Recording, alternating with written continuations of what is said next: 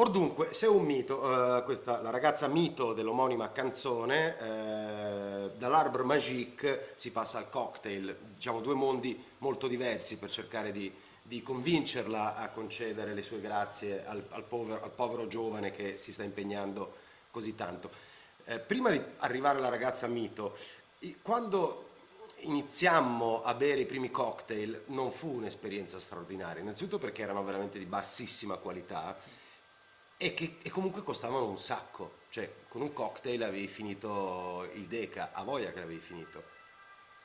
E allora, io eh, appunto, mh, sempre per eh, questa necessità di ricollocare le cose nei giusti spazi e nei giusti tempi, eh, mh, negli anni 80-90 non eravamo nella condizione eh, attuale di, eh, so, di, siamo tutti mixologisti o cose del genere, no? Cioè non c'era questo culto, non si sapeva ancora tantissimo eh, della, della, nobile arte eh, del miscelare tra loro ingredienti per, eh, così, per ottenere dei cocktail meravigliosi. Sì, c'era il posto da fighetti, eh, generalmente quello, il, il, bar per i, i, ricchi o i fighetti della città, no? Da noi c'era Pavia, il bar lì, la, la Minerva, le cose e che faceva i cocktail, ma non c'era il culto esasperato eh, con i misurini di, di once d'argento, cioè non, la gente non sapeva tantissimo. Ordinava, che ne so,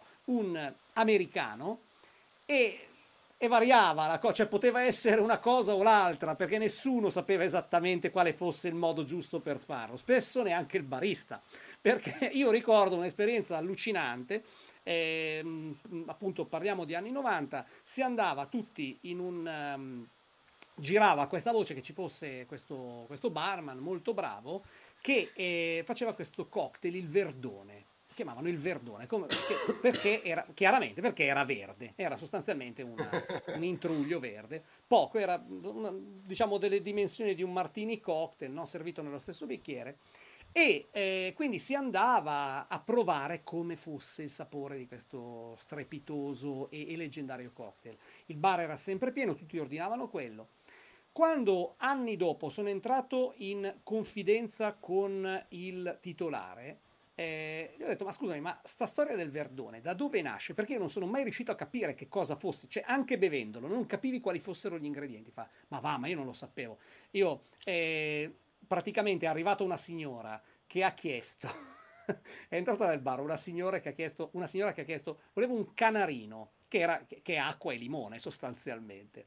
Lui con il, libro dei cocktail sotto il, sotto il bancone, comincia a cercare Canarino, Canarino non lo trova, chiede aiuto al figlio, eh, vuole il canarino, e vabbè, improvvisa. Allora mette dentro un po' di cose, limo- cose a caso, mente, ed è uscito questo verdone. Lei si è chiaramente risentita, ma cosa fa? Ma come, è assurdo, ma questo non è il canarino, canarino è acqua limone. Ah, sì, mi scusi, no, volevo farle provare una cosa. Lui è riuscito a arrampicarsi un po' sugli specchi, ed è nata questa ricetta praticamente segreta, di, di, di, così dal caso, nata dall'ignoranza, cioè nata dal non sapere come si, facesse, come si facessero i cocktail.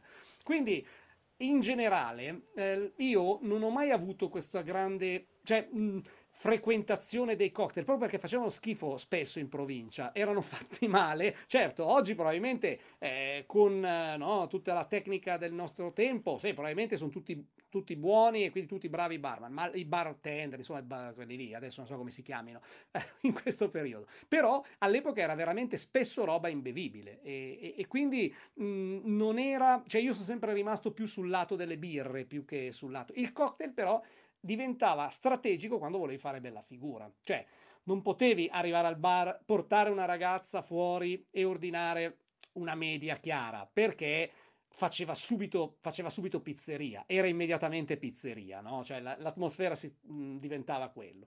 Così ti adeguavi e prendevi un cocktail cercavi di fare un po' il, il fenomeno, no? Un martini eh, mescolato, non shakerà, quelle cose un po' da James Bond e, e, e le ragazze generalmente prendevano o l'analcolico, qualcosa di analcolico, qualcosa di moderatamente alcolico, però ti serviva per darti un tono, per far, se, per far credere che tu fossi un uomo di mondo, che aveva girato, un po' come James Bond, in realtà non eri mai uscito da lì se non in rarissimi casi, E poi generalmente c'era questa cosa che il cocktail ti lasciava un retrogusto, almeno a me, lasciava un retrogusto perché spesso veniva realizzato con eh, liquori base di, di bassa qualità. In provincia funzionava così, cioè il gin che si metteva nei cocktail in discoteca. Ma io non ho mai.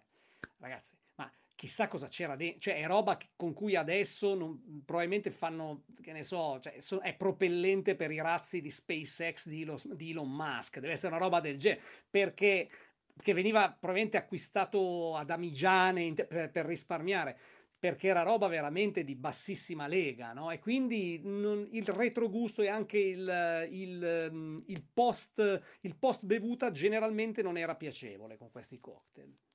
No, era negativo e impattava anche negativamente sulla performance attitudinaria con la tipa, perché tu sei che fai, fai James Bond, ti atteggi... Perché rischiavi tra l'altro di diventare sei... eccessivamente logorroico è confidare troppo in te stesso. Esatto, che questa è la peggiore trappola che puoi porre eh, sul tuo stesso cammino in una serata del genere, no? Quella è proprio la trappola per orsi, clang, che si chiude sulla tua gamba.